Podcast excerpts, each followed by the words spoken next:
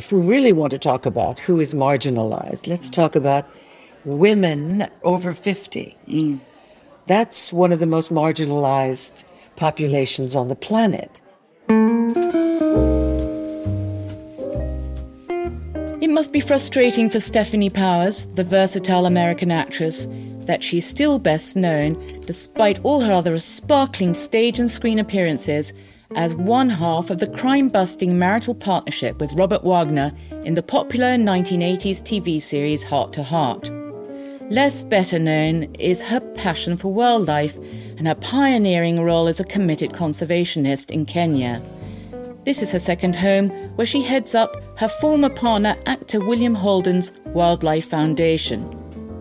I'm delighted to welcome this most energetic and elegant woman of many parts to Tea at Auriens as she celebrates her 79th year. I begin by asking her about her multilingual background as the child of Polish immigrants to the USA.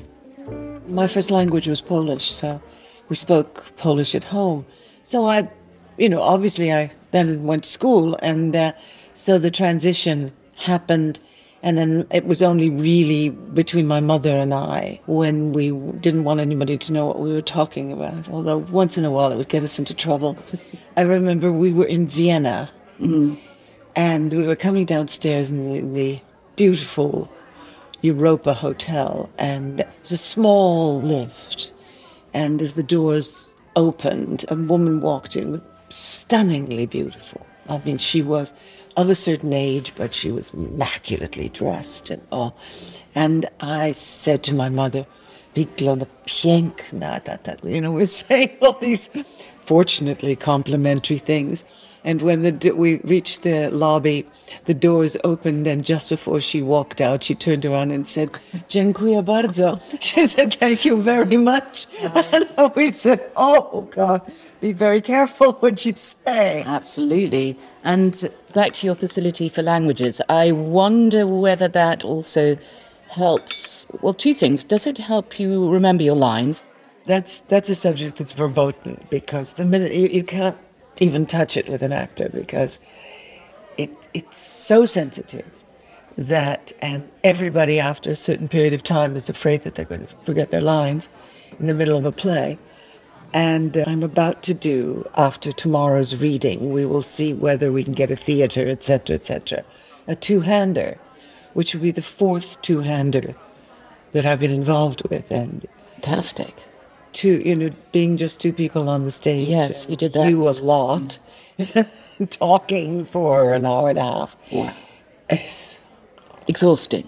Well, you just don't even want to even mention even bridge the subject of how am I going to remember those words. The, the mental gymnastics you must have to perform, I think, is probably very good for keeping aging at bay. You look so well. They say, and seem so young. Thank you. They say, you know, you have to use it or lose it. Do you do oh, well apart from trying to learn lines? Do you do other other other Gymnastics? Yes. Other, brain? Do you do Sudoku? No, I no, I don't. But I guess because I, what we do in Kenya is uh, is filled with nuance, filled with delicacy, because we're dealing with an awful lot of tribal issues, and so it keeps one on their toes to mm. be able to bridge that sociological gap. Yeah, and especially and now. Especially now. Yeah. It's most, most particularly uh, in in where where we've we've just made some opened the door to a new area where we're dealing with tribal issues that are very contentious. And, uh, Do you think it's easier for you to navigate those waters because you've lived in Africa for such a long time, or because you're a famous woman? Oh no, I'm not famous out there. there. no, I'm not. Famous. What place, actually? I'm just I'm I'm that woman that, at that know. education center. Yeah. But because we've been there a long time, we're uh, we're not the average NGO, and it's very you know unfortunately most. If you look at an awful lot of the history of NGOs, you know, mm. non-governmental organizations, mm-hmm. sadly, the corruption is rampant. Mm. The use, the misuse of other people's money in overheads and in ex- so-called expenses. Mm, yes. And so it's in in the front lines when Yes. you're actually out there. It is not not a respected entity. It is usually something that has been corrupted by the people who are running it. And so in order to gain people's trust, you have to explain that you're not like the others. And you have to lead properly, I suppose. You have to. Well, I don't get paid for this, Yeah. whereas the others make a living from it. Yeah. How many do you employ? How many people does the William Holden? Foundation. Yeah. We're uh, lean and mean, so to speak. Our education center services 11,000 students a year and has done for quite a few years. And we have basically a senior staff of two, sometimes three. We also have interns from local institutions who are learning about wildlife management, the issues of biodiversity, and habitat destruction, which we're all so concerned about. And um, then we have a lot of uh, we have a junior staff. So I think we're really more or less running on about eleven people, and then in California we have two. And what is the new project that your foundation is involved in? Well, we're participating in what is now becoming a worldwide recognized movement. It's um, regenerative agriculture. It's been proven, photographs from space, all sort of scientific proof, that ever since the Industrial Revolution, the pollutants which have caused initially and in situ in the closest uh, vulnerable areas a loss of about 80% of the biological life in those areas that, that were victimized by the pollutants of the industrial revolution. But the balance was kept on this planet by the natural world where the compensation was done in the natural way that life is was really created on this planet, which is the carbon oxygen exchange. Mm-hmm. So the CO two oxygen exchange, mm-hmm. which is only possible through the massive vegetation that mm. we used to have mm-hmm. on the planet, compensated and served us extremely well for a couple of hundred years. And now, because we have overexploited the natural world and expose more land because of factory farming and the methods of factory farming, the pastoral areas have grazed out all these massive amounts of land so that it's no longer soil, it's sand. Yeah. Desert. It's desertification, Yeah. which we can't ill afford. No. So what's what are the governments doing about it in Kenya, for instance?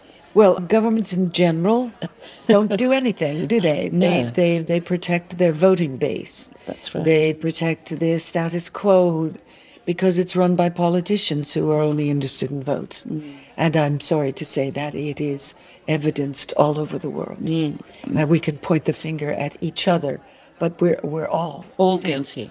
all of our politicians and the way in which our politics is not answerable to the to the needs of the people. So true. It is like the last days of the Roman Empire. Give them games and, and bread, mm-hmm. and that'll satisfy them. Mm-hmm. Put them on the dole and mm-hmm. make them unproductive, but we'll pay them off so uh, they'll vote for us again. I I mean, so where does that leave you and I and people like us who care about the environment and care about conservation, care about wildlife? What are, what are we meant to do? And we can we We have can to do it ourselves. so incrementally, it's individuals doing something. In little drops lead to. Absolutely. you think that that's little the drops. Mm. Amend the way you. I mean, let's let's just talk about a few things. Our consumption. Amend the way your choice of what you buy. Look at it, and if it's made in China or if it's Chinese made in Italy, so they they can say it's made in Italy and not in China. Don't buy it. And anyway, how much do we need? This sweater is, you know, easily twenty years old. It's perfectly good. It's very nice. And it's never So changed. a turtleneck sweater is a turtleneck sweater. Whether it's, uh, you know, 20 years old or I just bought it, you know. It, we really don't need all this stuff. Yeah, we can. So you're not acquisitive as a person. You're You're, you're a shedder of. Well, I, I, I try to as much as possible. I, I've inherited a lot of things, so it looks as if my life is congested with things, but I do try to offload them every once in a while. So, William Holden, the actor, uh, who you had a relationship with, was he the first person to take you to? Did you know Kenya before you had a relationship with him? Had no, you, so I've been to North Africa, but I'd never been to East Africa. you fell in love with the place immediately, did Yes, well, I was in love with him, so I was Yeah. easy to be in love with what he loved. Yeah. but also, wild animals were very much a part of my life growing up. I, I rescued a Malaysian sun bear from a pet shop in West Hollywood. I know, what is that? I walked into a pet shop, this is in the 1960s, and there was this baby bear Shocking. in the middle of the pet shop. And I said to the man who owned it, whom I knew, this is, this is a bear. And he said, yes, it's a bear. I said, but I mean, how did you get a baby bear? I mean, the, the, the- they must have, poachers must have killed the mother. You can't do this because somebody would buy it. And then when it gets big, it's cute now, but when it gets big, without, you've got to get somebody who's going to be committed to this. And he said, well, you're so committed. Why don't you buy it? I said, all right, I will. And I came home with a Malaysian sun bear. I was married at the time. Your husband must have been a little bit shocked. well, I, I remember how I broke the, the news to him. Uh, he came home. Uh, I poured him a stiff drink. and I opened, my opening gambit was, uh, You like bears, don't you? I don't know how you look after a Malaysian bear. Was he a, was he an easy creature to look after? Well, he was raised with my dogs. I had two Doberman Pinschers and a Yorkshire Terrier. And so the Yorkie took possession of the the bear was eight weeks old when I got him, fed him with a baby bottle, and he played with the he you know the the Yorkie would sleep with him and and uh, treat him like a child and uh, snap at him if he didn't growl at him if he didn't do something right and uh, and the bear was getting bigger, much bigger than the Yorkie. And one day when I saw the Yorkie scooting across the floor of the, of the sitting room, I knew that the bear had sort of whoop got too big to play. So uh. Ca- Have you got a favourite pet? I mean, you've had so many. How many? You were telling me how many horses you have. How many horses do you Oh have? God! Well, I, I, I'm, I'm. There, some of the old ones have been leaving this earth, so I don't have quite as many as I once had, but I had a great many. You- So you have lots of horses. What else do you have? Do you have? You still have your dogs and I have three alpacas, and I have a parrot who's been in my life for 48 years. does he talk to you? Oh, she knows everything. Yes, she knows. She carries your secrets. Oh, she does. and uh, she's in Los Angeles. And so every time I leave her for any period of time and I come back, she's in high dudgeon and she turns away from me when I walk in and say, Pa, hi, Papuka. And she just turns her back. So this is a great passion. Wildlife is a great passion, and it's your other life next to acting. And sometimes it takes over everything. It takes over everything. Is is Africa your um, is your place in Kenya? Would you say it's your your happy place? Is that the place you feel most at home? You have lots of houses in different countries. Uh, oh, what shall I say? It's the place I feel more useful. Yeah. I feel, um, oh, okay, maybe my life was, maybe I've been able to give back That's your legacy. Um, there more than anywhere else. And I think it was an incredible gesture of, well, both love and respect to call it William Holden. Why didn't you call it Stefanie Powers? Because it was, uh, because it was, it was Bill's idea to, because Bill, when he went out to Kenya in the 1950s as a hunter with two friends, and they decided to buy a hotel. it's it's like that movie. We bought a zoo. Yeah. You know? uh, and it became at the time he was living in Switzerland, and it became their playground for their families. And he very quickly, although the word conservation was not in anybody's vocabulary in those days. Hmm. He very quickly saw the handwriting on the wall with increased population compromising hmm. the wild areas and therefore compromising hmm. wildlife. And so when this uh, farm of 2,000 acres that surrounded this upcountry inn, which they bought and turned into the Mount Safari Club, became, when these 2,000 acres became available, and the farmer, who was a Major Nicholson, approached Bill to buy it. Bill had been thinking about the possibility of trying to find a way to create a uh, wildlife farm where nucleus breeding herds of animals could be established mm. of some of the very animals that after some time there he realized were going to be compromised. You live part of the time in a country, Kenya, where they do value age, older people, wi- the know, wisdom it's, of. it's, it's leaving. That whole thing where the mzees, the, mm. the, the, the senior people ran everything and you had to acquiesce to them. That's sort of in modern life, you know, that's sort of diminished. In tribal life, it's alive and well. It's very much alive.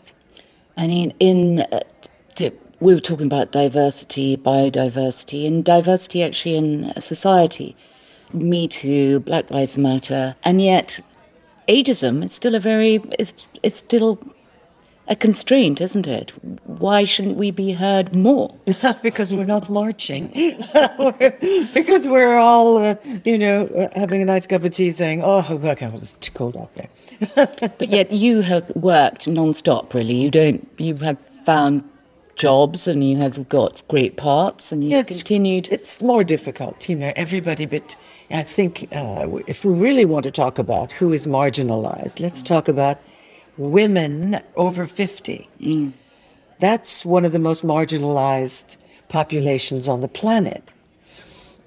And so uh, in my business, everybody between, I guess, 45 and death is up for the same part. you know, it's that everybody gets lumped into one thing. I've had, I've had people actually, uh, my agents say, "Oh, well, there's this casting director, there's this wonderful part blah blah," but they think you're too old, so go in and meet them. And I do, and they say, "Oh, absolutely terrific," but she's too young looking. so you know, can't win, Can't you? can't win. so I don't. Is you know, it better than it used to be? Do you think? I mean, are they better? No, No, really. no. Depressing that is. And one would have thought that things might have changed with the advent of more female. But let us not forget, it is show business. Mm. So, as a business, what has happened now is that the people who finance things want to make sure that they're financing a sure thing. Mm-hmm. Many of the large studios were taken over by corporations. So, making movies turned into a corporate philosophy. Mm-hmm. So, everything is tested. Decisions are not made by the director or the creative people, they're made by committees. And uh, so they want to make sure that they they have a sure thing hmm. before they finance it, hmm. which is kind of impossible hmm. because it doesn't always work.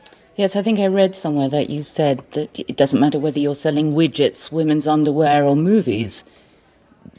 The, the, it's the same sort of idea, isn't it? It's Yeah. the same program. They have the Same marketing men and the marketing exactly the way it Yeah. goes. Yeah. So, and that's what's happened to the motion picture studios and the industry itself. Now we're dealing with a new phenomenon where the revenues are from streaming services because it's all uh, a kind of brave new world since COVID. The streaming services have taken over everything. Mm. So I guess there's something for everybody. But how that monetizes for the people who are making, independently making the product, we don't know. Mm. If it continues along the lines that it is, it's an absolute monopoly. And that's the very thing that destroyed the movie business in the first place. Because the movie business in 1948 the movie business in the United States was determined to be a monopoly because they made the movies, they distributed the movies, and they exhibited the movies. Well, what are the streaming services? But you, as a as a legendary actor, Oh God! Um, have the ability to call shots in a way that maybe you didn't know. no, we're all we're all just out there, you know. It what appears to be. No, no, no. I think not. know. Do you think that the world is a, a better place since these? Well, there've been little mini re- revolutions going on everywhere in the in the social forum, haven't they? The the Me Too. Do you think that's helped women? Me Too. I haven't seen any evidence of that. Have you? Mm, no, I, I suppose. I mean, Makes people feel better. Means makes the girls feel better. it's it's slightly uh, uh, difficult for the boys, isn't it? That uh, I have an eighteen-year-old son. I mean, he has to Oh, be very careful. very difficult for the boy. Yeah. But in terms of of monetizing that, in terms of how how equitable it becomes in the workplace for Yeah. women, I I think uh, the Black Lives Matter has overtaken that Mm. because if you're ticking boxes of what's politically correct. It it probably would result in more employment for black females than it would for females in general. Well, I hope so in some ways, but as a young actress, were you did you have to deal fend off attention from men right, left, and centre, and was it a problem, or did you manage it perfectly well? Not that I was aware of. Maybe that's not very flattering. But I, no, I never really. Uh, nobody chased me around a desk. No, never. You have a quality of sort of stillness and elegance. I wonder whether that was enough to keep them at bay. They were going to mess with you. A, a tomboy all my life, and, I uh, was raised by brothers, so I guess I, they didn't want a swift knee to the groin or something. yeah, you exactly. Well, you're a pilot, aren't you? You've got a pilot's license. I, yeah, but I'm not. I can't. I don't trust myself anymore. I can't. I don't. I don't fly alone. Do you still play polo Not competitively. No. and Pilates? You still do? I still do Pilates. You, look in incredible shape. Oh, thank say. you. We're fortunate that we have. There's a wonderful woman who's just moved into the into the town nearest where I live, and uh, I get to do Pilates in Kenya, which is wonderful. But there's more than just Pilates to the secret to aging well, which I mean, you are, I suppose, an absolute exemplary. Do you think staying curious and engaged and connected to the younger generation as well as the older generation? I would think so. And uh, I find maybe it's social media that's caused this, but uh, the obsession with self has reached new heights, hasn't it? Certainly has. I don't know that that's very healthy at the end of the day. Oh, someone might listen to this and say, uh, oh, well, it's not, don't take it so seriously. Where's your sense of humor? Okay. But it, if it weren't so obsessive, uh, maybe it would be more amusing because I don't think people realize how obsessed they are with themselves. And that I don't think is healthy. So I've always been more curious about everything other than myself. Which, if that's the secret to uh, Aging. the fountain of youth, maybe that, that that's Yes, and and what advice would you give to your twenty-year-old self, knowing what you do now about life? oh Love. gosh, she didn't know a lot. Well, she, she she needed to she needed to learn and fail and try and fail. Maybe that's it. Yeah. Maybe that's it. I mm. think I think there are no guarantees in life, and for young people today, the competition they can't afford to fail. You know, the competition is so great. There's always somebody standing right beside you who's ready to take your place, and um, I think there's something a little bit wrong with the notion that everybody should go to university because they're not going to they're going to get in debt and they're not necessarily going to use whatever they're studying just to or to go to university just to get a degree maybe it's better to go to a trade school where you can learn how to do something actually that might find you a job mm. that's not just here that's that's in. Kenya as Yeah. well It's in Los Angeles. It's mm. in it's everywhere. Mm. In in in in the states, young people are are racking up education loans for their university education. Yeah, I and when they graduate, you, the the only job they can get is pumping gas. Would you rather be 79 or 21? I wouldn't want to be twenty one. I wouldn't want to be I wouldn't now. want to. No. No, I think they have a really tough go. Mm, I think so. Are there any other advantages to being older, do you think? Well, hopefully we won't make the same mistakes Yeah. twice. And tell me, do you still? I, I also read that you love, and this resonates so much, that your idea of, of a good time is sleeping under the stars and being in nature, and you don't mind the odd witchetty grub or um, bug crawling into your duvet uh, or your sleeping bag. do you still get to sleep under the stars? I love I love sleeping outside. I even do it in Los Angeles sometimes when we have these wonderful nights, and I have a outside uh, furniture, and uh, uh, it's great. Just the dogs come and sleep on top of me, and, and a sense and, uh, freedom.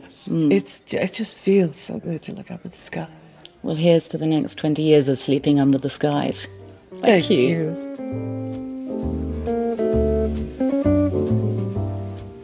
If you've enjoyed today's show, you can hear more episodes in the series by clicking follow wherever you're listening to this, or simply searching the third act on Apple Podcasts, Spotify, and YouTube. And if you think your friends would love to listen, please do tell them about the series. This episode was produced by Pete Norton and made possible by Auriens, luxurious residences that are redefining later living in the heart of Chelsea. I'm Catherine Fairweather, and I'll see you back next week for another episode of The Third Act.